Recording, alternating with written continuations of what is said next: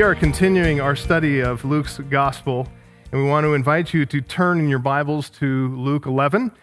We are going to be looking at verse 27 and following. And while you're getting situated, I'll try to bring you up to speed with what has been going on so far in this section. Um, the section started back in verse 14 when Jesus cast out a demon from a man and enabled him to speak. And what should have been an occasion for unmitigated joy and thanksgiving instead turns into a time of blasphemy and testing.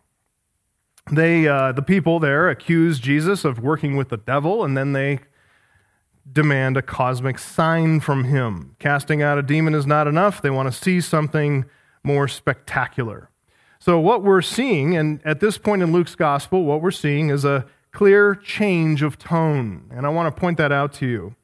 Jesus wrapped up his ministry in and around Galilee, and he has set his face toward Jerusalem, Luke 9:50, where he is going to die for the sins of his people. And we have recognized and talked about this. He's not making a beeline for Jerusalem. He can get there in just days' time. He's He's not making a beeline for Jerusalem because he's on a divine timetable. And so, while he's moving toward that time set by the Father, and while he's moving toward Jerusalem for the cross, while he's waiting for the prompting of the Holy Spirit that now is the moment, now is the hour, Jesus is now ministering not in Galilee any longer, but he's, he's wrapped that up. He's ministering in and around Judea. As he goes along, he is finding the same kind of stubborn, recalcitrant unbelief that has characterized Israel ever since its inception as a nation. Ever since the Exodus, ever since God delivered uh, um, Israel, his people, from Egypt in slavery, since ever since the wilderness wanderings, Jesus is experiencing for himself personally, he's experiencing what Moses had to deal with over and over again. A people hardened by idolatry, a people hardened by their love of sin, a people stubborn in their pride and unbelief.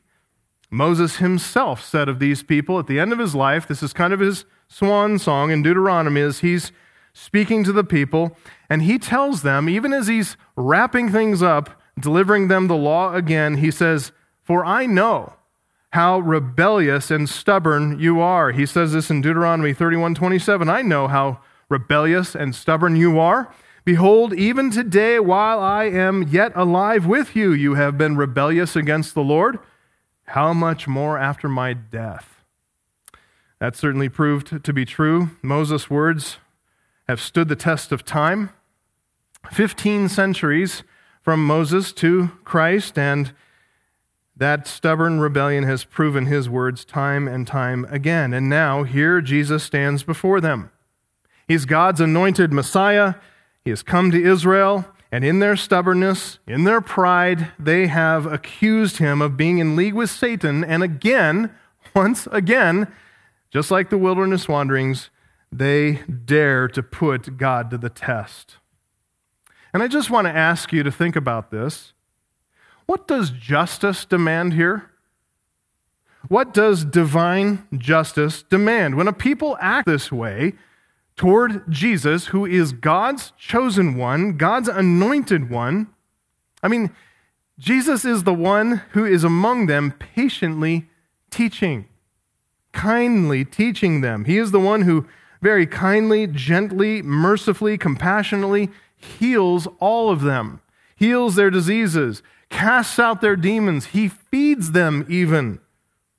What's a just response to the kind of treachery that these people are showing to Jesus?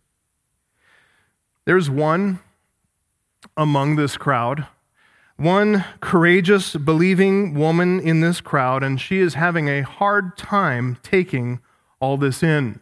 She's hearing her people She's hearing Jesus speak, and she cannot contain herself, so she speaks a word in his favor, siding with Christ. Look at Luke 11 27.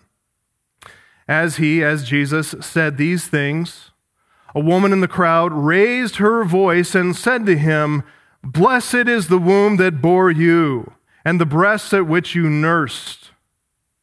But he said, Blessed rather are those who hear the word of God and keep it.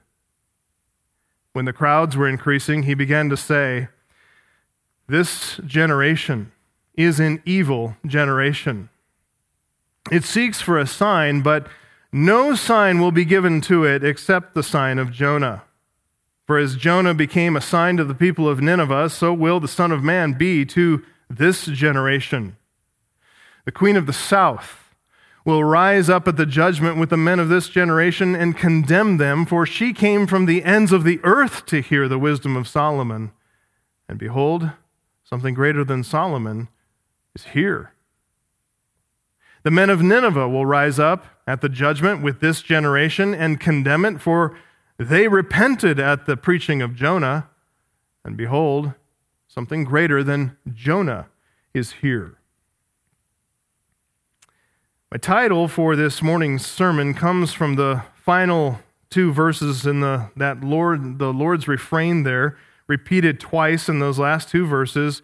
Behold, something greater than Solomon, behold, something greater than Jonah is here. And the something greater points back to Jesus' favorite messianic title, which he refers to in verse 30 the Son of Man. Jesus is the Son of Man, and the Son of Man is greater than Solomon, greater than Jonah, greater than all the law and the prophets. The Son of Man is who the law, the law and the prophets have pointed to all along. It's a messianic title, and one that Jesus refers to often, about 70 times in the Synoptic Gospels Matthew, Mark, and Luke. And the title, Son of Man, comes from Daniel 7 13 to 14, when God gave Daniel a vision of the Messiah coming in the future. Daniel says, I saw in the night visions, and behold, with the clouds of heaven, there came one like the Son of Man. And he came to the Ancient of Days and was presented before him.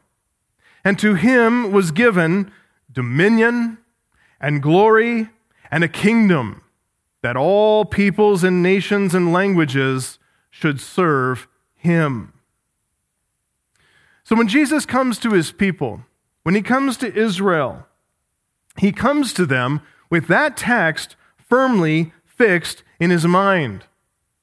He refers to him most often, as I said, as the Son of Man. So he is cognizant, conscious, constantly about this role. He knows exactly who he is. He knows exactly what he has come to do. And as the Son of Man, Jesus is commissioned by the Ancient of Days. That is a reference to God the Father. And he is there to usher in the kingdom. He's there to bring the kingdom of God to earth. And he will sit himself on the throne as the sovereign ruler of God's kingdom. The Father sent Jesus, very graciously, sent Jesus first to his own people sent him to the Jews, and he offered them a place in the kingdom of God. They think they merit such a place. They think their connection to Abraham merits such a gracious kindness of God. They think that their, the reception of the law and the prophets and all the rest, their place in the land of Israel, the temple in Jerusalem, they think all of that merits and warrants God's favor toward them. So, as Jesus meets them, as he interacts with them, he makes gracious offers to them because he knows exactly what they are and what they're made of. That they, as Moses said, are a rebellious and stubborn people. They don't deserve anything.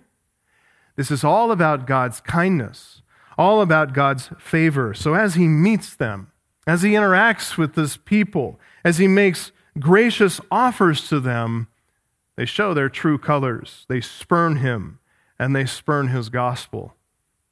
Among the most religious were the shepherds of Israel, the chief priests, the scribes, the elders, the Pharisees. These shepherds of Israel were tasked with tending the flock of God until the chief shepherd arrives. And when the chief shepherd arrives, they are to send the flock to him.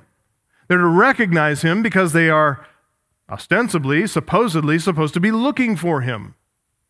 They even know when Herod, when the wise men arrive, with his retinue, with, with their retinue, with their entourage, and they come to Herod and they say, We're looking for Jesus. We've seen his star in the east and have come to worship him. And Herod calls the religious leaders to himself. Where's the Messiah to be born? They know exactly where he's to be born. Pointing to Micah 5 2. They're the shepherds of Israel. They are tasked with identifying who the Messiah is and then sending all the people to worship him. It's just as John the Baptist did. He must become greater. I must become lesser. You go follow him. Don't follow me any longer. Follow him. I'm not even worthy to untie his sandals. Well, when he comes to those who were tasked as under shepherds to lead and care for the flock, he finds instead envy and jealousy have consumed their hearts. He finds in them pride and self interest. And among the multitudes of people that are under them, um, I mean, like people or like people like priests and like priests like people, they feed off of one another. Among the multitudes, he finds only a few like this single woman here. Only a few like former tax collectors, prostitutes, social outcasts. Those people who know that they are sinners they all seem very eager to listen, eager to draw near to Jesus.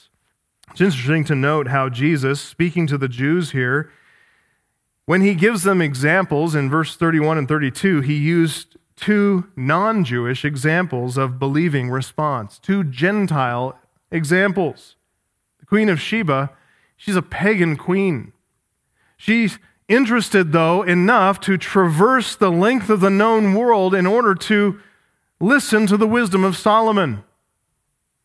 The people of Nineveh, they're at the other end, the north end of the known world, and they repented at the preaching of a very imperfect and reluctant prophet. Ignorant Gentiles, they seem more interested in Israel's God than Jews do. How does that figure? that Gentiles would be more interested in the God of Abraham and Isaac and Jacob than their own offspring, their own people.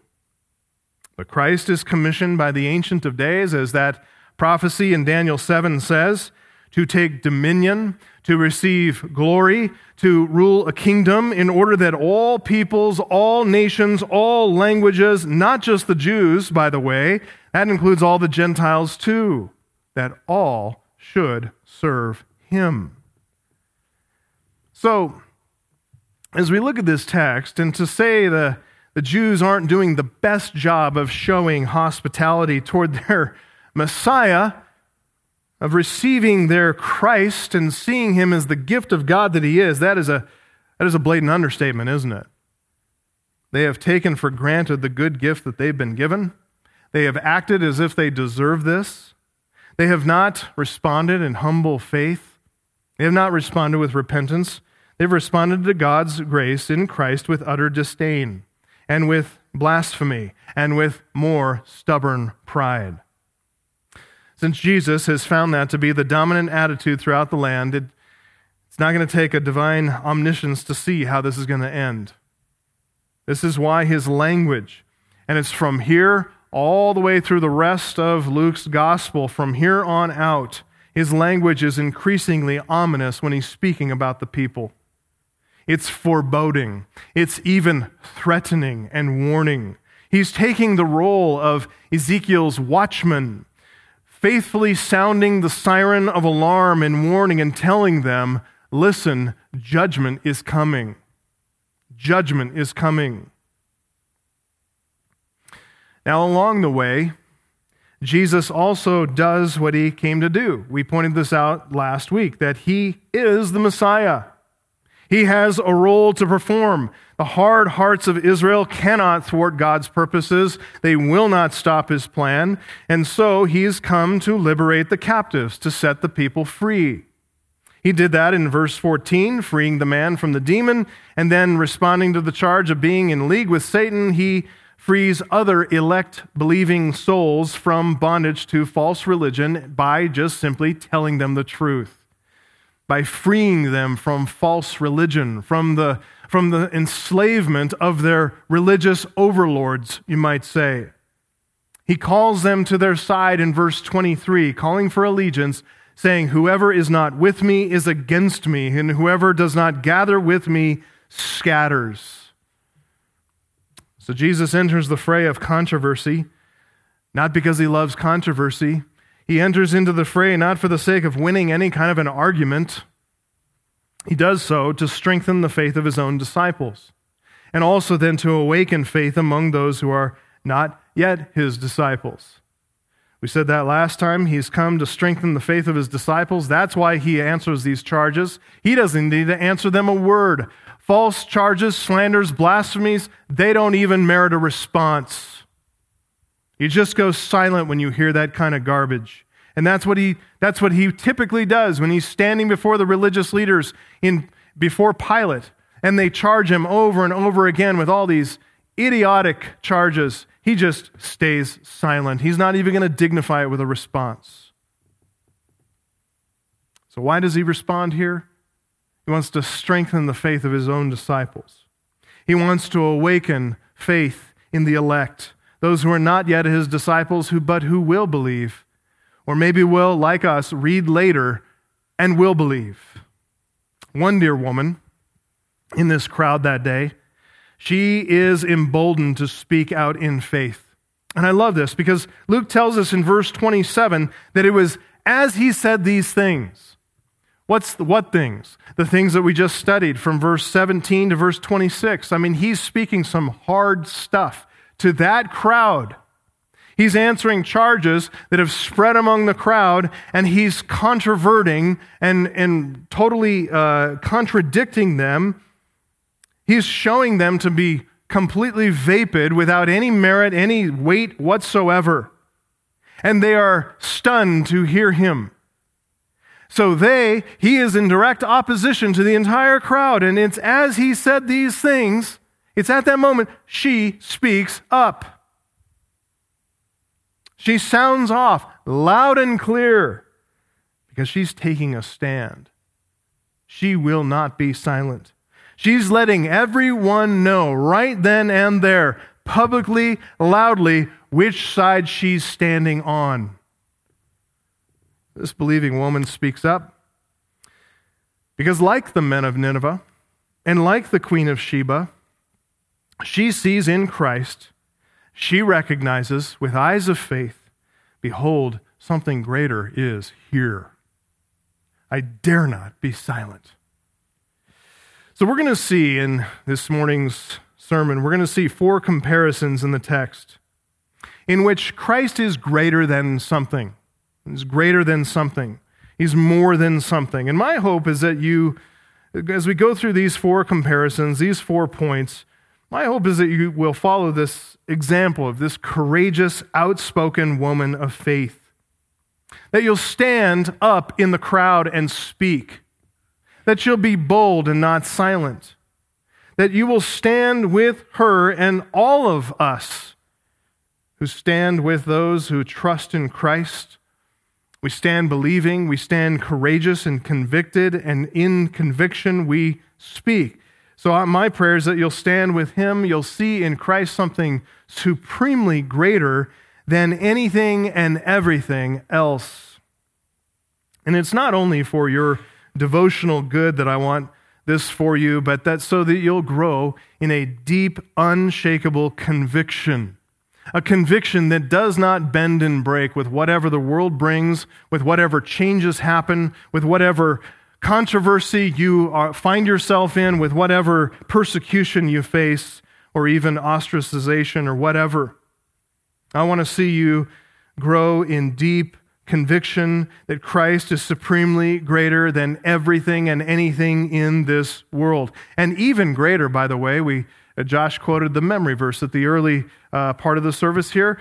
You'll count him even greater than your own life that you'll see in Him that to trade your life for Him means you get the creator of life itself. This is what Jesus meant when He said, just flip back a couple pages if you haven't refreshed your mind or you haven't been memorizing the, the memory verse. Just look back at Luke 9 23. Just encourage you to memorize this. This is so important. Luke 9:23, we studied this some time back.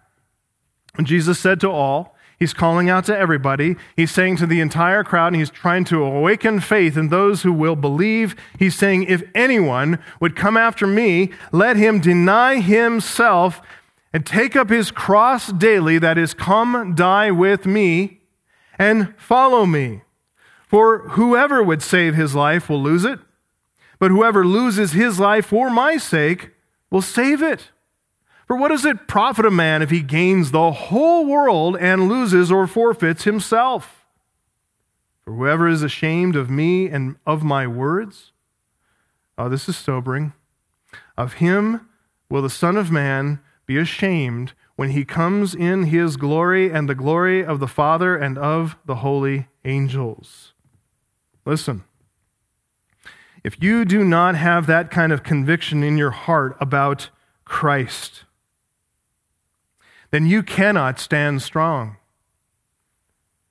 You will not follow the example of this woman and speak out publicly because you waver in doubt in private. You will never rise above the level of spiritual mediocrity because you are always counting your life and your reputation and your goods and anything else as more important and more precious to yourself. My friend, let it go. You, are still seeing falsely, you're seeing in this world that it has something to offer you, that it has some value to you. And so you will always, as long as that's true, you will always be tempted to be ashamed of the Son of Man. Beloved, I don't want that for any of you. Any of you. And if you're listening to me today and you're trying to ride the fence, you just need to see that Jesus has not left that option available to you. You're either on one side or the other. And if you're riding the fence, well, then you're on the wrong side of it. There are only two ways death to self, which means life in Christ, or the judgment of God. Just two options bold confidence in Christ, always moving forward in Him, always pressing on to holiness, always pressing on to Christ likeness or else to be swept away in the wrath of God and condemned with the rest of the world. But the text we're covering today, in verse 27 to 32, starts with the good option. It presents the options and the choices in the most attractive of terms. And I want to point you to that in point number one. First point being in Christ is more precious than family. Being in Christ is more precious than family. It's more intimate, more there's more union to celebrate, more belonging to rejoice in than even the belonging one can find in his or her own family. Take another look at the text there, verses 27 and 28.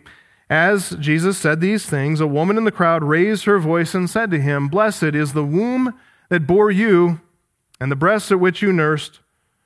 And he said, but he said, Blessed rather are those who hear the word of God and keep it. it. May seem here like Christ has responded to that woman's attempted praise with correction. That's led some to explain that this woman's comment is an example of an overemphasis in Israel that there was on family connection and family belonging. That is, we're all children of Abraham and we're all chosen people. Connection by birth to the Jews is what counts. And so it's on that basis and with that assumption that this woman speaks out, praises Jesus by praising her mo- his mother. And so then he corrects her false view. But that's really not what's going on here. This woman, pronouncing blessing on Jesus' mother, a beatitude given to the one who gave birth to Jesus and nurtured him and raised him, Blessings like that were proverbial in Israel, not just Israel, but around the ancient Near East, and they weren't primarily aimed at the mother. They had the mother in view, but they had the offspring in focus. As Proverbs 23 25 says, Let your father and mother be glad, and let her who bore you rejoice. That's about the character of the child, right? It's about the character of the child and how it points back to father and mother. So the praise is about the really about the greatness of the child, in this case, Jesus. And it's in his glory that his mother finds her glory. I think it probably takes a mother to understand that, where she finds deep satisfaction and joy in seeing her children excel and exceed and grow and build and prosper. Probably more than fathers understand that, mothers understand that very well because that's what they've devoted their life to is to strengthen and build and grow and nurture that child. So when he succeeds, she rejoices. So with that in mind, no, notice she's speaking up, as I said, when the crowd is not inclined to share her opinion. Not only that, but she's speaking up and she's a woman. She is in a male dominated culture. And to speak out like this in public from the midst of a from the midst of this mixed crowd of men and women, that is quite an atypical thing for her to do. Even more remarkable than that is that she speaks up when her culture frowns on doing so. Even more remarkable is that she stands with Christ when it is not popular to do so. I mean, literally, popu- at the popular common level, the crowd is opposing Jesus. So, by showing solidarity with Christ, taking her stand against the murmuring crowd, being so loud and outspoken, the verb is indicating she's crying out, she's raising her voice. She's not only commending Christ's mother, and in so doing, elevating and praising Christ himself, she's demonstrating her agreement with everything he's just said. She's siding with him and in so doing, understand how this comes across to the unbelieving, she's condemning them. By siding with Christ, we're condemning the world. In effect, she is rebuking everyone else for rejecting him. How many times have you felt that as you're talking to people and you realize in the conversation with an unbeliever, someone who's completely committed to this world and its sins, especially sexual sins going on in the world all around us. And you realize at that moment, when you stand with Christ and you say what he says about sexual sin, that the people that you're not trying to make them feel badly, you're just speaking your mind, you're just speaking clearly about what the truth is. You're just siding with the Word of God. But you notice at the instant that you touch one of the nerves of their sins, how quickly they respond in hostility to you. It's exactly what she's doing here. She's rubbing on the nerves of the sins of this crowd. They're not going to like this at all. There's going to be a number of dinner invitations that are going to be canceled on her because of this. May not be very many in the crowd that day who would recognize the theological significance of this woman's beatitude, but we sure can because we're the readers of Luke's gospel. We're not just hearing this in the moment, we've actually read the narrative. So join me back in Luke chapter 1, because I want you to see this for yourself in Luke chapter 1, the theological, biblical significance of what she's saying here. When the young Virgin Mary had been visited by Gabriel, and he told her the news that she is going to, in her womb, God is going to miraculously conceive by the Holy Spirit the Christ child. She has said, Let it be to me um, according to your word. I'm the servant of the Lord. Let it be to me according to your word. The angel departed from her, and she decided at that moment to visit her relative Elizabeth. Elizabeth, who was older, and beyond childbearing years and without children herself, and now she is miraculously in her sixth month of pregnancy. This is a sign for Mary. This is a confirmation of her faith, of her believing. So in Luke 140, we read that Mary entered the house of Zechariah. She entered in, greeted Elizabeth, and then this in Luke 140, when Elizabeth, Luke 141, when Elizabeth heard the greeting of Mary, the baby leapt in her womb, and Elizabeth was filled with the Holy Spirit. And she exclaimed with a loud cry, Blessed are you among women, and blessed is the fruit of your womb. 32 years before the woman in our text, Luke 11, blessed Mary, Elizabeth gave virtually the same, gave virtually the same blessing for Mary. So Elizabeth and the anonymous woman in the crowd that day, they are in agreement. They are saying exactly the same thing. And remember the spiritual influence at work in Elizabeth, filled with the Holy Spirit when she said what she said. Okay, so filled with the Holy Spirit, Elizabeth speaks, Blessed are you among women, and blessed is the fruit of your womb. She speaks that, prompted, filled by the Holy Spirit. The woman says the same thing. What is the source of her beatitude proclaimed upon Jesus, upon Jesus' mother? That's exactly right. It's a spirit inspired assessment of Mary.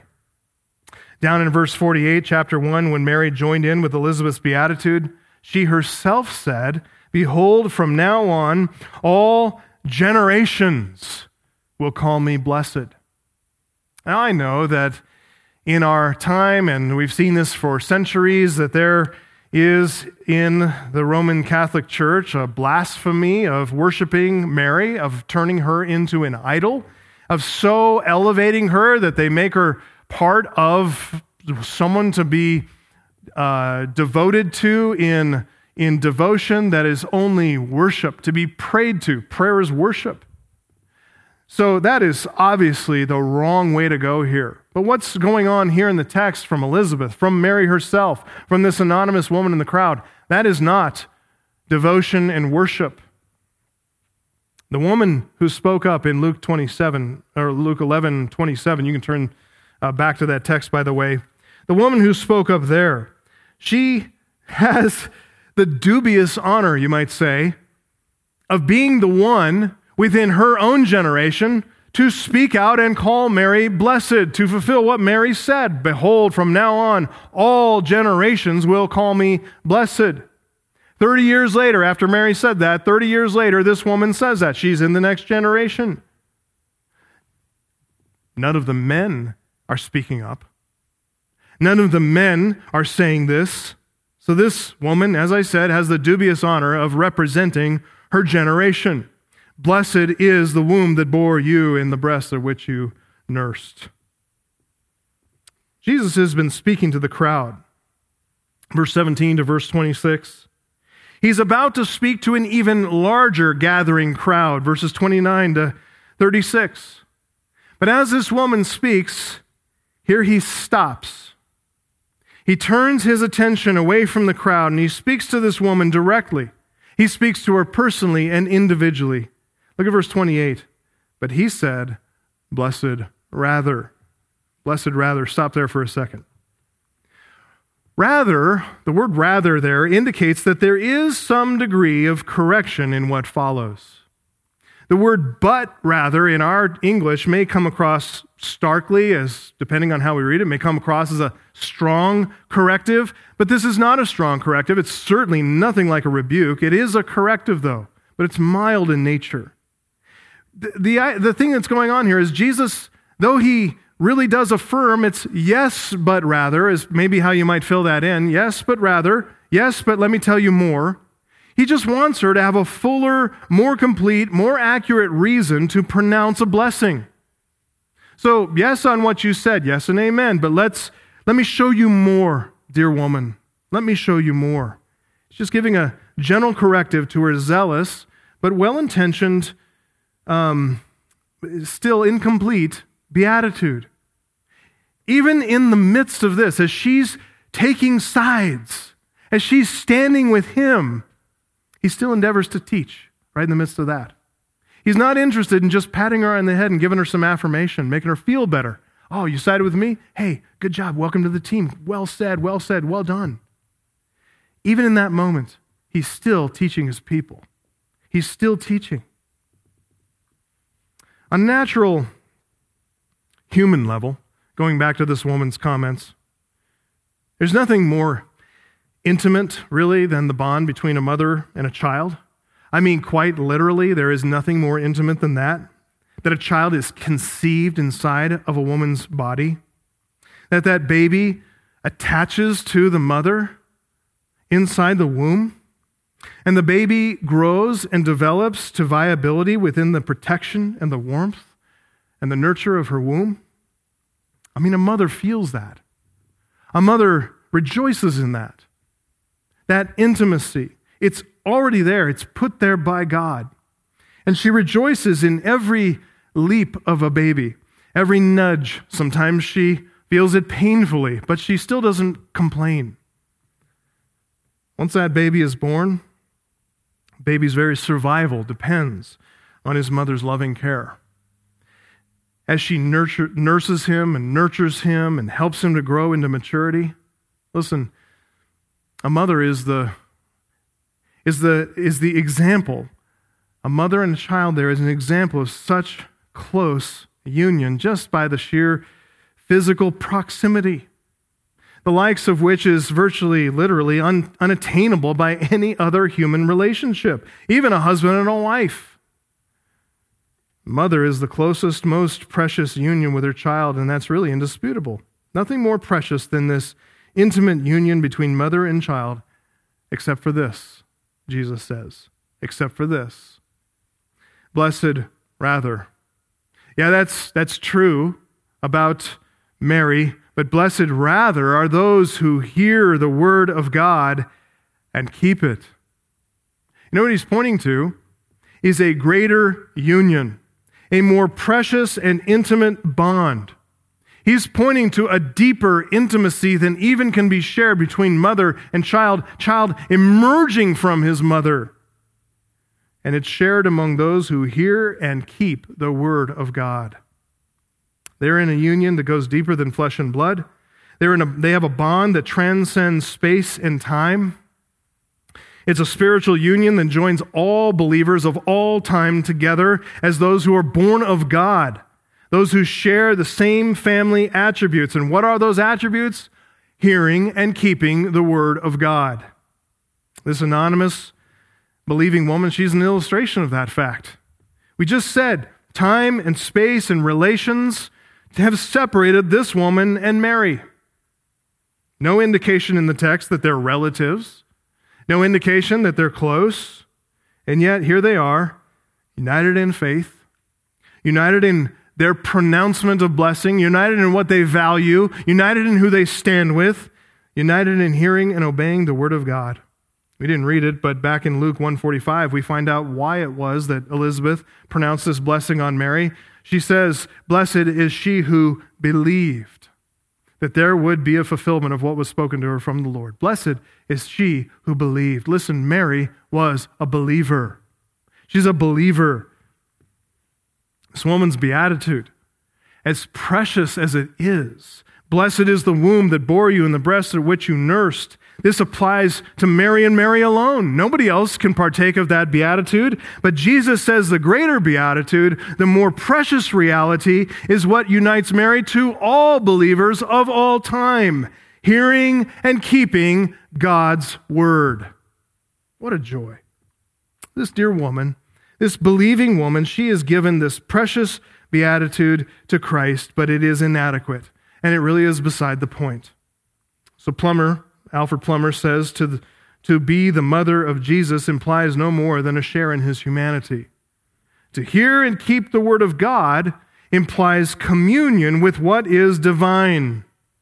The reality of union with God, listen, I'm not quoting him anymore, but the reality of union with God is this precious privilege of communion with God. There is a union of God, and we get to enjoy the privilege of communion with God that's experienced in hearing and obeying. And that is true blessedness. Jesus wants us to see that. By now, we've really come to expect this from Jesus. He's always pointing us, isn't he, to hearing and obeying God's word. It does no good to hear it alone, but we must obey. If we, if we try to obey without the Word of God driving that, that's just religious Pharisaism, legalism. So they have to be combined and joined together. And indeed, here the verbs are joined together. They are joined together very strongly. In fact, the verbs here indicate there's a habitual, ongoing nature of hearing and believing and keeping the Word of God. What unites us as believers is the continuousness of our faith, the fact that it endures, the fact that it never changes. It's an enduring faith. The faith we have received from Christ is what he uses to hold us fast and never let us go. Our faith today is of the same character. We're all able to hear the Word of God, as in, we really do understand it. I mean, its words really do make sense to us. I mean, sure, some is less clear than other parts, and we need to do more study and more research and investigate, but it generally is plain to us. It's called the perspicuity of Scripture. We see that, we understand it as believers, and we really do believe it. We really do trust it. We have no other place to go. We hold it precious to ourselves and dear. We also keep it. We don't keep it just out of duty, we keep it because that's what we can't help but doing. We keep the Word of God. There's an interesting verb there. It's the verb phulasso. And phulasso is often translated in Scripture to guard, uh, as in a guard, guarding a prison, to protect, to watch over, uh, to keep guard, to stand guard duty. Phulasso. Jesus used the same word just a few verses earlier to describe the strong man. Verse 21 who he's armed to the teeth and he's there to guard, phulasso, guard his own palace, guard his own stuff. Same word. That strong man is armed to the teeth to guard and make sure that he holds on to his stuff. Why is this stuff so important? Because he counts it his treasure, his possessions, his treasure. And in the same way, true believers are those who hear the word of God. They're hearing it, they're listening carefully, they're understanding it intellectually, they're embracing it in the will and with the emotions and the affections, with joy. And then they give evidence that they have heard the word and have understood it and embraced it by guarding the word, by keeping it, by doing it, by cherishing it. It's because it's our treasure. It's our treasured possession. Hearing and keeping belong together. There's a Greek construction there, and some of you guys, Greek students, will recognize this as a Granville Sharp construction. It shows how these two verbs are in very close union with each other. Shows that those who are characterized by hearing the word of God are also characterized by keeping it, and vice versa. And you cannot separate the two, they're inextricably linked. So, what characterizes all true believers is this believers are those who, on the one hand, hear and understand, know and embrace the Word of God. And then on the other hand, believers are those who guard and keep and obey the Word of God. You will not find one without the other. Jesus has been nothing if not consistent. And he has been rather insistent on this point. He said it back in Luke 8 21. When his mother and brothers came to visit him and he was told about it, he said, My mother and my brothers are those who hear the word of God and do it. Same thing here. But now he turns this into a yet another beatitude, a pronouncement of blessing, a pronouncement of happiness upon those who hear the word of God and keep it. This is our life guarding the word with the same tenacity, the same ferocity as that powerful rich man guards his wealth. Now, that's a reason to rejoice, isn't it? It's a reason to rejoice. If you're a believer in Christ, then you yourself participate in this greater reality in Christ. Enjoy, you enjoy this bond of intimacy that is far more precious to you than even blood, flesh and blood family, physical family, it's even deeper than the bond that's shared between a mother and a child. Bond's even greater than what unites Jesus himself with his own physical human mother, Mary. We are those who hear and keep the Word of God. And if we do that, you know, we're united to believers of all time, in all places. There's a great company, a host of believers rejoicing in this testimony, in this beatitude. That's how we identify all true believers, right? Because those who refuse to hear the word of God, those who refuse to listen to it and to heed it and to embrace it, they're not believers. I mean, doesn't matter what they say about themselves and how they represent themselves, they're not Christians. Likewise, those who listen to the word of God, listen to it preached, listen to it taught, listen to sermons or whatever they do, go to church, but they don't keep it. They don't treat it as precious by obeying it and guarding it. Likewise, they're not believers, are they? Now we know who to evangelize, right? When we see these things, one of them missing, we want to press in further. We want to ask more questions. If it's just a sinning and errant believer, we want to help them get back on track, right? That's what discipleship is. But if they don't truly have life, and that's why they're missing one of these elements or both, we want, to, we want them to know the Savior. We want them to know something far more precious than family. We also know um, who it is that needs to receive this warning about refusing the Word of God. There is a warning element about refusing the Word of Christ. There is a warning element about rejecting this message. We need to tell everyone what we ourselves have come to see. Not just that Christ is more precious than family, but there's a second point that having Christ is more momentous than a spectacle. Having Christ is more momentous than a spectacle, more momentous, more significant. He himself is the sign. He is the only sufficient sign. And so we go wherever He, as a sign, points us to go. Verse 29, Luke tells us that when the crowds were increasing, He began to say to them, This generation is an evil generation. Okay, now that will cool the crowd in a heartbeat. Not exactly what you call seeker friendly, completely opposite, by the way, of what I'm hearing so many who are pastoring churches today. They never say anything remotely close to this, never say anything negative to a gathering crowd. For them, increasing numbers is only an occasion for more flattery and more affirmation of everybody, just saying a bunch of nice things and flattering them. Jesus sees something else as this gathering crowd comes. He sees unbelief in these people.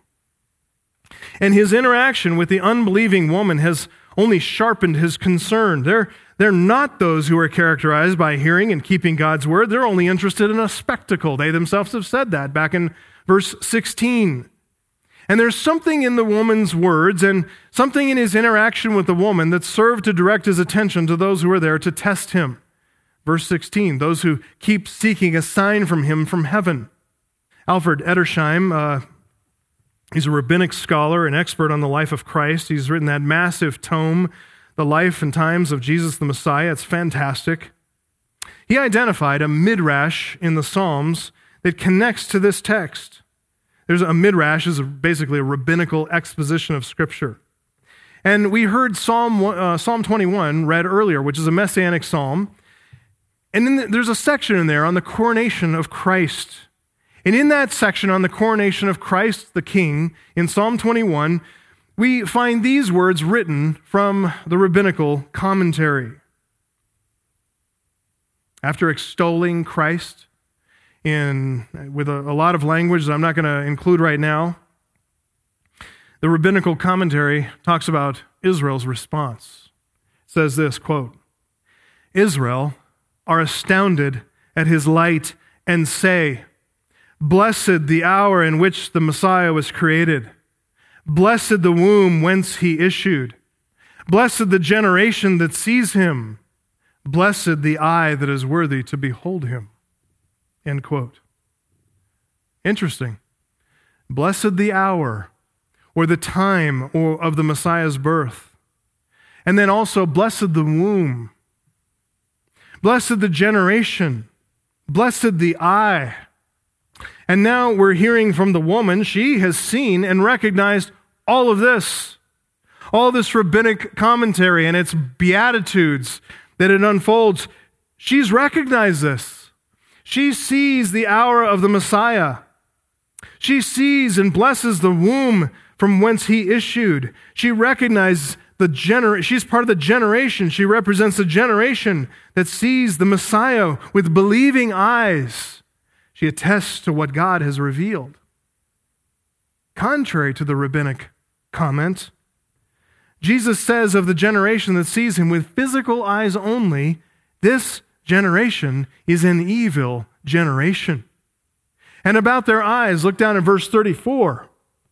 About their eyes, he says, when your eye is bad, your body is full of darkness. There's no beatitude pronounced on this generation or their eyes. Something greater than Solomon, something greater than Jonah has arrived, and this generation, being an evil generation by nature, is unable to see him, and so they see with unworthy eyes. Again, verse 29 this generation is an evil generation. It seeks for a sign, but no sign will be given to it except the sign of Jonah. For as Jonah became a sign to the people of Nineveh, so will the Son of Man be to this generation. Generation's an evil generation. The word evil, poneros, morally wicked, morally bad, malicious.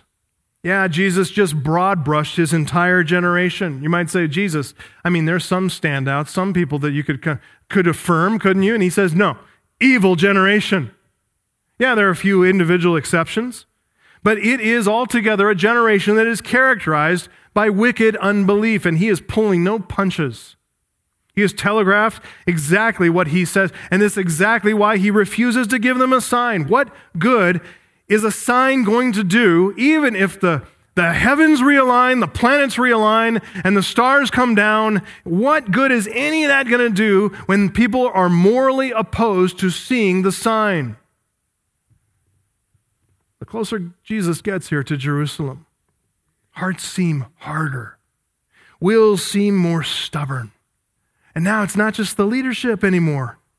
The leadership has managed to leaven the entire lump of dough, and the people have become one mind with their leadership. They so love the praise of men that they will not part from their bad, wicked judgment. Jesus says, You want to see a sign? You want to see a sign? He doesn't even bother to point out how many signs that he's already performed. He just says, No, not going to give you another one. I'm not giving you another sign. Not going to feed your evil doubt. Demands proof from me. Any sign you demand, which I provide, you're going to judge that sign through the eyes of unbelief. You're going to examine it on your own unbelieving terms. So, no, I'm not going to, I'm not going to satisfy your vain curiosity by which you put God Himself to the test. Not going to do it, not going to participate in that. Instead, he says, What I will do, what I will do is I will point you back to the Word of God. I'll point you back to Jonah. I'll point you back to your Bibles. I'll point you back to the Queen of Sheba in 1 Kings 10. Go get your Bible and read. That's all the sign you need. If you'd like to follow along, go ahead and turn back to the book of Jonah. Let's just take a look there as they're turning there, I just want to say don't interpret this as Jesus taking away a cookie, as if he's like simply punishing them here, as being kind of stubborn himself and saying, Fine, I'm going to pull it away. I'm taking my toys and going home. It's not what he's doing at all. Rather, in the fear of the Lord, he's not going to dignify their unbelief with cosmic signs. He's not going to tap dance to their tune, but in his love for sinners, he's going to point them back to the sign of Jonah. And the sign of Jonah is written for them right there, recorded in black and white. It's printed for them on the pages of their own scriptures. And even in this word of condemnation and judgment, there is a grace, isn't there? So it says in Jonah 1 1 and 2, the word of the Lord came to Jonah, son of Amittai, saying, Arise, go to Nineveh, that great city Call out against it, for their evil has come up before me. Nineveh, the capital city of um, Assyria, the kingdom, the empire of Assyria, located on the banks of the Tigris River. It was a, it was a infamous city full of immorality, treachery. It was bloodshed. And the Assyrians themselves were known for their their terrifying way of doing battle, of, of dominating a city. When they did overcome in battle, they would stake bodies up on top of stakes and stake heads and pile heads by the city gates and all the rest just to terrify enemies. They were a bloodthirsty people. And so, Jonah, what did he do? When he's given this order from God, go to Nineveh, this great city, call it against them, for their evil has come up against me. Jonah, we're told in chapter 4 of Jonah, he says, I didn't want to go because I knew that you're merciful and you'll probably grant them mercy. So he's like, No, I'm not going. I'm not preaching. So he took off. He booked passage on a ship to the other side of the world. He is a disobedient prophet. He's hard hearted. He doesn't, he wants Nineveh to get what it's coming to him. He knows if he goes and preaches, there's an opportunity they might show, show some soft heartedness, repent, and then God will withhold his judgment. He knows God is so compassionate, kind, merciful. He's like, No, I don't even want to risk it. I want fire to fall and you to kill them. Jonah got God's attention, even on the other side of the world. Had a great fish swallow him. God gave him three days, three nights to think things over. Down in the belly of a fish, putrid stuff. I mean, seafood itself, when it goes bad, and it, I mean, it's a, it's a bad place to think. Jonah came to see things down there in God's way. So God commanded that fish to spit him up on the shore. They started over. Quick note of application here just obey God the first time, right? It's so much simpler. So God takes Jonah back to square one, goes back over the script for him. Look at chapter 3, verse 1. The word of the Lord came to Jonah a second time, saying the same thing Arise, go to Nineveh, that great city, and call out against it the message that I tell you. So, good call, Jonah. Jonah arose and went to Nineveh. According to the word of the Lord, now, Nineveh was an exceedingly great city, three days' journey in its breadth. And Jonah began to go into the city, going a day's journey, and he called out, Yet 40 days and Nineveh shall be overthrown. And the people of Nineveh believed God. they called for a fast, put on sackcloth from the greatest of them to the least of them. Now, we would imagine that's a summary of his preaching, that he said more. But I mean, look, 40, yet 40 days, Nineveh shall be overthrown. And they believed. Everybody repented. From the very top to the bottom of the kingdom, from side to side, Everybody stopped, repented. They declared a fast before God. The king even commanded the animals to fast along with the humans. They believed in this kind of biological connection between humans and animals. And so they said, we're, just gonna, we're not going to risk it. Everybody's fasting. Nobody's eating. Nobody's drinking. They're busying themselves instead with praying for mercy rather than eating and drinking. He reasoned what he reasoned rightly, too. What good is food if we're consumed by the wrath of the Almighty God in 40 days? We've been locked down in coronavirus isolation for what, a few weeks? What's going to come out on the other side? They believe judgment's coming. I'm afraid our culture doesn't believe judgment's coming. They don't take any of this as a prelude to what's coming in the end. They don't see it as a warning shot. They don't see it as a time for them to stop and think and consider their lives, consider the, the God before whom they stand and fall. But listen, if they'll repent, look, I mean, it's just a, just a modicum of humility. It says in verse 10 when God saw what they did, how they turned from their evil way, God relented of the disaster that he had said that he would do to them, and he did not do it. There are different views here about whether or not the men of Nineveh at this point were truly converted and true believers. Setting that aside, and there are there's good reason actually to believe that there was more in the preaching of Jonah where they actually did convert. Many of them converted in that city, repented, became true believers of the God of Israel. Calvin, John Calvin believes that. But just setting that aside, the position of abject humility that they took before Yahweh was notable to God. Calvin writes, We have here a remarkable instance of penitence that the king should have so forgotten himself and his dignity to as to throw aside his splendid dress to put on sackcloth and to lie down on ashes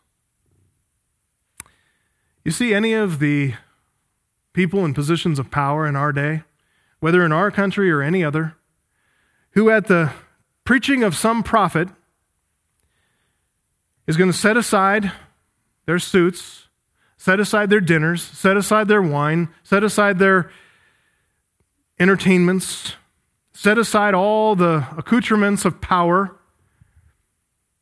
put on sackcloth, lie down in ashes, and ask for God to be merciful.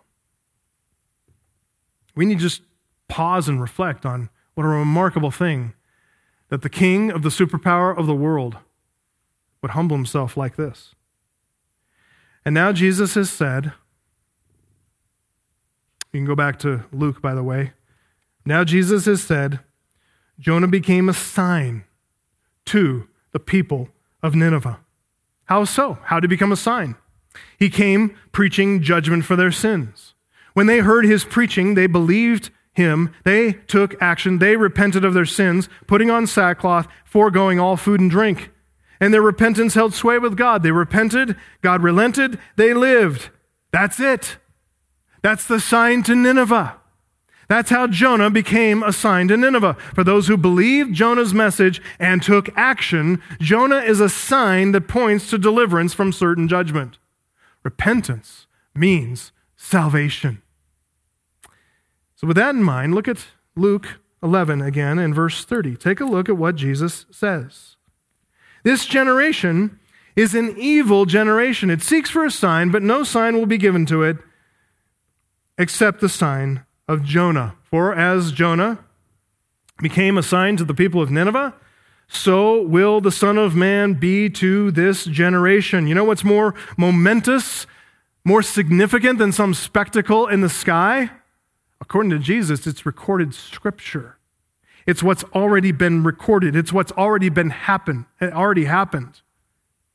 These people don't need some cosmic sign. They don't need God writing in the stars and moving planets around and anything else. They need to read their Bibles. They need to believe their Bibles. They need to repent and obey. Sadly, this generation isn't listening. They're not going to repent because they're not listening. Because their unbelieving hearts are defenseless against demonic lies. The demon of Baal worship is cast out of Israel. But seven more demons, more wicked than Baal, have entered into their hearts. Demons promoting stubborn pride, murderous jealousy, self satisfaction, envy, lust, all the rest. How do we know? because they bought into the lies that are being told about Jesus. They're, joining in slandering him. They're discrediting his ministry. And now they've got the audacity to test him and demand a sign for him. Prove it to, it, to us, Jesus. Why should we trust you? Listen. Having Christ revealed in the written word of God is more momentous than any spectacle. It's more significant than any sign in the sky. The evil generation that saw Jesus in the flesh, they did not have spiritual eyes to see him for who he was because they didn't believe. My friend, what about you? What about you? Paul told the Corinthians Jews demand signs. Greeks, they have a different sin. They seek wisdom. But listen, we, we believers, we preach Christ crucified. We realize a message about a crucified Messiah is a stumbling block to Jews and folly to the Gentiles. It offends Jews and it offends the sensibilities of Greeks who love wisdom. It doesn't seem wise, it doesn't it seems self-contradictory. They reason from a heart of stubborn pride and obstinate unbelief that does not make any sense of the cross. But, says Paul to the Corinthians, to those who are called, to those whom God has chosen, both Jews and Greeks, if you're one of them, Christ to you is the power of God and the wisdom of God. You see God's wisdom and his power in the cross of Jesus Christ. The gospel of a crucified Christ, Christ crucified, is the power and the wisdom of God. It is the only solution that can atone for your sins fully and finally. All sins thought, word, action, sins of omission, commission, past, present, future sins. All sins are taken care of by those who put their faith in Jesus Christ on the cross. He's the only solution. And the gospel of a crucified Christ is the only gospel that can grant you perfect righteousness that you need. The very righteousness of Jesus Christ who fulfilled all the law. That's required for you to live in God's presence.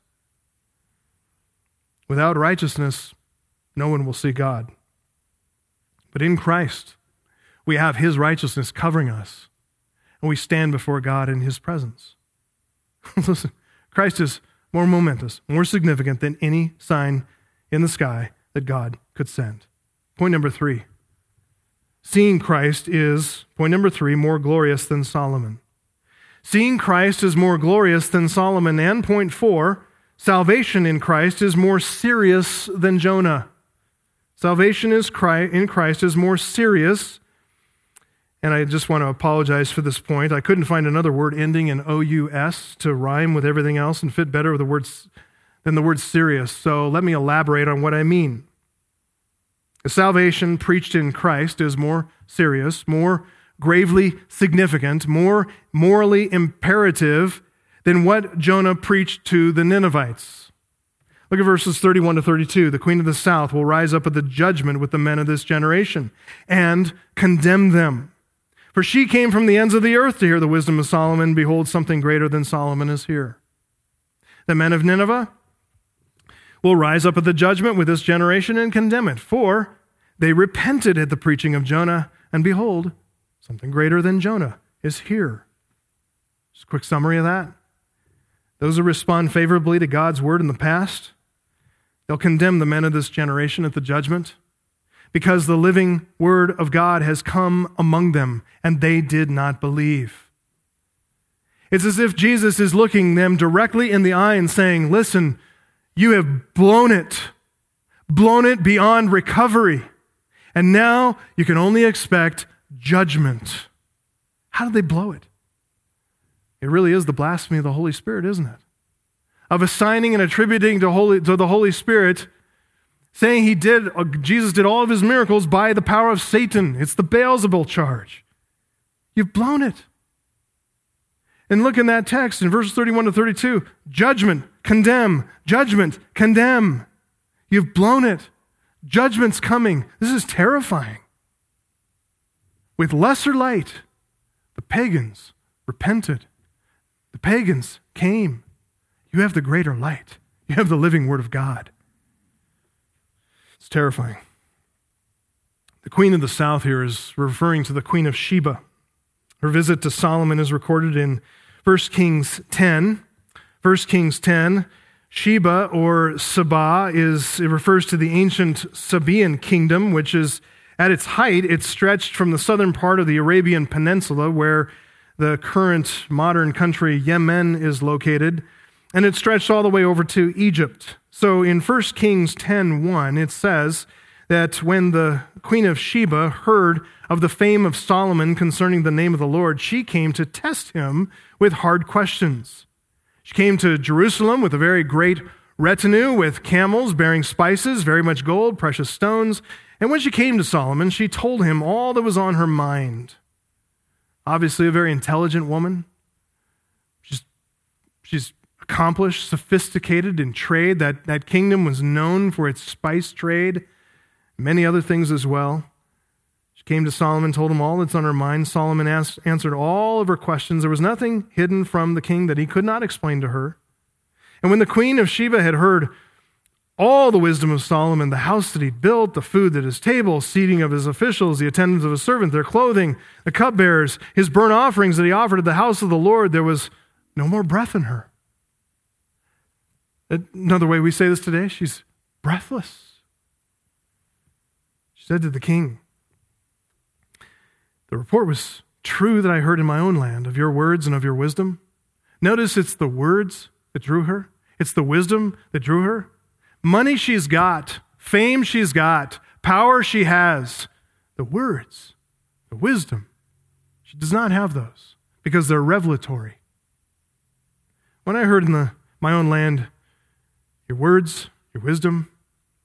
I didn't believe the reports, though, until I came and my own eyes had seen it, and behold, the half was not told me. Your wisdom and prosperity surpassed the report that I heard. Happy are your men, happy are your servants who continually stand before you and hear your wisdom. Blessed be the Lord your God, who has delighted in you and set you on the throne of Israel. Because the Lord loved Israel forever, he's made you king, that you may execute justice and righteousness. Amazing. She's overwhelmed. She's breathless with what she's seen. She may be a pagan queen, yeah. She gets it. She understands. This woman is not ruling one of the most prosperous, most powerful ancient kingdoms for nothing. She's an intelligent woman. She has absorbed here, obviously, some of Solomon's theology. She gives glory to Solomon's God, to Yahweh. She seems to understand the promises made to Abraham and Isaac and Jacob. And so she gives glory to that God. She seems to understand why God made Solomon king. Not for his own personal enrichment, his own aggrandizement, but why? To execute justice and righteousness. Several contrasts to learn from here. First, between the men of Nineveh, or the men of Nineveh, the queen of Sheba, and then Israel in Jesus' day, in Jesus' presence. Contrast here. First, there's a contrast of ethnicity, right? Sabaeans, Ninevites, they're Gentiles. According to Ephesians 2:12, they're alienated from the commonwealth of Israel. They're strangers to the covenants of promise. They have no hope. They're without God in the world. But the Jews, they should know better. they're Israelites, Romans 9, 9 4 says. They're Israelites. To them belong the adoption, the glory, the covenants, the giving of the law, the worship, the promises. Verse 5 says, To them belong the patriarchs, and of them, according to the flesh, is the Christ who is God over all, blessed forever. Amen. Came to his own, right? John 1 11. Came to his own people, his own ethnicity, his own kin, and his own people did not receive him. His own people crucified him. As Jesus said earlier, it's not physical parentage that counts, or as Paul said in Galatians 6:15, neither circumcision counts for anything nor uncircumcision, but what counts? It's a new creation. You need to be born again. Second, there's a contrast of proximity. Sabaeans and Ninevites, they're at a great distance to the south and to the north. From the perspective of Israel, these peoples, these Gentiles, live at the remotest parts of the earth. And yet they came. And yet they came. Jews didn't have to go anywhere, did they? They didn't even have to leave their villages, they didn't have to leave their homes. God sent his only begotten Son to them to visit them. He came into every receptive town, every receptive village. It brings up a third contrast, one of receptivity. The queen of Sheba went to great effort and expense to visit Solomon. God sent Jonah, which I think from Jonah's perspective brought not a little trouble to the irritable little prophet. These pagans, they're receptive. Israel can't even lift a finger. Fourth is contrast of majesty, a contrast of glory. Majesty of Solomon is one thing. We understand, though, about Solomon right at the start of the very next chapter. 1 Kings 11 says Solomon, King Solomon loved many foreign women. It's almost unimaginable to think this. He had 700 wives, 300 concubines. And his wives turned away his heart. They turned away his heart. For when Solomon was old, his wives turned away his heart after other gods. His heart was not wholly true to the Lord his God, as was the heart of David his father. It's so sad to see that. God gave Solomon wisdom. Sadly, while he started out well, Solomon began to use the wisdom that God gave him to pursue sin, even idolatry. Not so with Christ.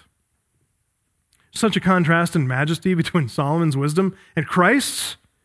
In Christ, Colossians 2 3 are hidden all the treasures of wisdom and knowledge.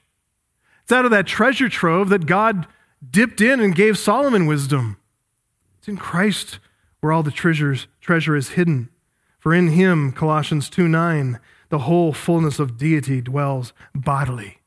And for everyone who seeks and pursues the one more glorious than Solomon, Colossians 2:10 says you have been filled in him who is the head of all rule and authority. And because of God's gracious choosing, 1 Corinthians 1:30, you are in Christ Jesus, you who believe who became to us wisdom from God, but also because of the indwelling Holy Spirit, he became to us righteousness and sanctification and redemption. as well. The wisdom in Christ is far more majestic, far more glorious and pure and holy, so that it is written, Let the one who boasts boast in the Lord. Someone greater than Solomon, contrast of ethnicity, proximity, receptivity, majesty, and then finally, contrast of eternity. A contra- contrast of eternity. There's a note of judgment, isn't there, in the final verses, verses 31 to 32? Ominous note, frightening note. Thinking back to Nineveh for a moment. 100 years after Jonah preached to the Ninevites and they repented.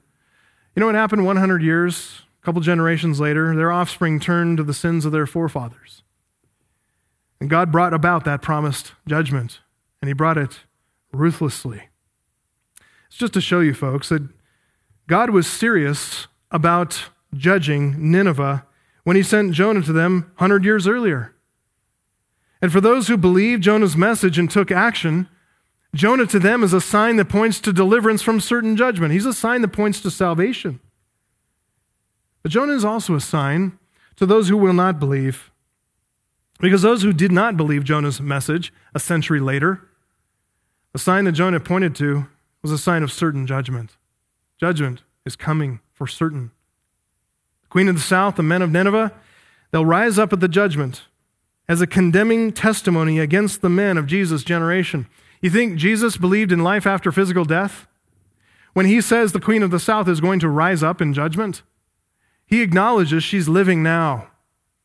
When he talks about the men of Nineveh rising up in judgment, you know what he's acknowledging there? He believes in the reality of life. They're living now, and they will rise up on that day as a condemning testimony against the men of Jesus' generation. They had a greater light, they had a greater knowledge, they had greater preaching, they had something greater, wiser than Solomon, Jonah, or all the law and the prophets that pointed to him.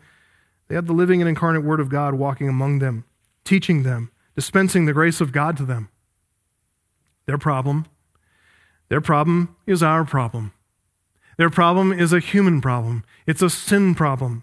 They didn't see themselves in any need.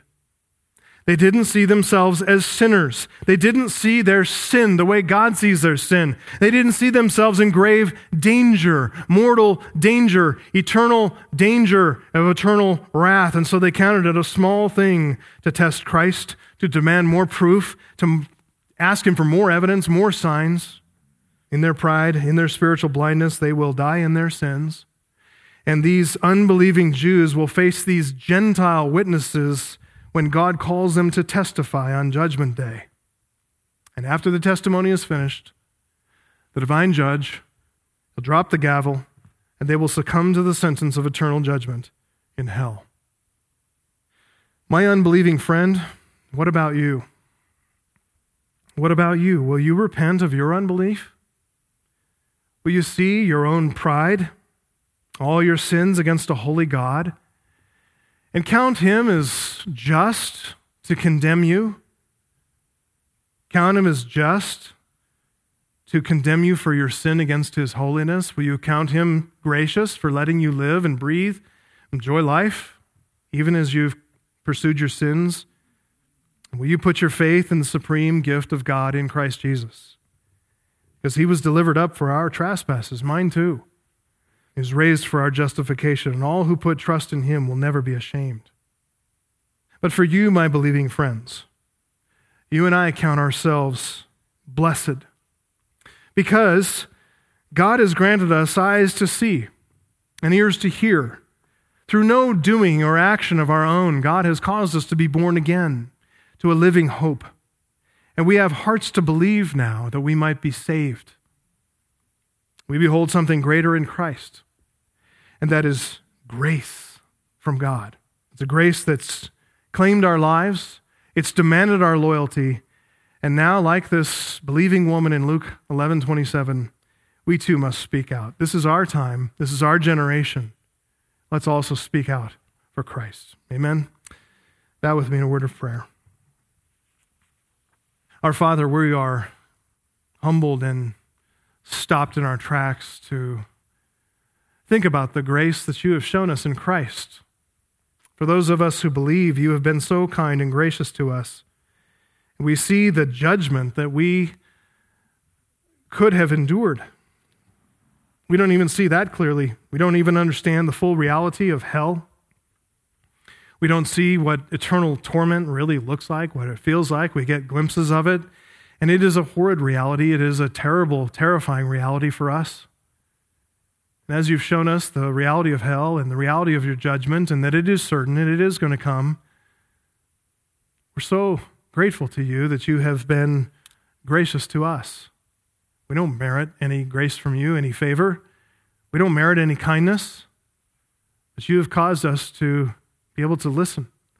You've given us open ears, eyes that can see, eyes that are worthy to see the Messiah who has come.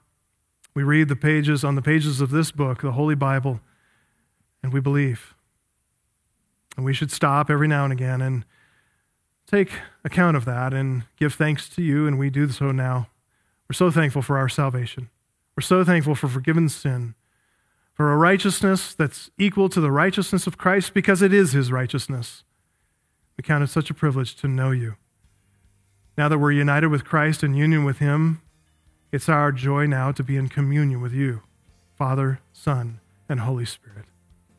We do pray for those who do not yet know union with Christ by faith, and we don't, they do not yet know forgiven sin. They have consciences that are defiled and confusing and hearts that are led astray. We do pray for your grace to come to them as well. We pray that you grant them salvation from their sins like you've done for us. You covered them in the spotless robes of perfect righteousness, and you draw them near to you, so that they, with us, may give glory and honor to you. In the name of your beloved Son, Jesus Christ. In his name we pray.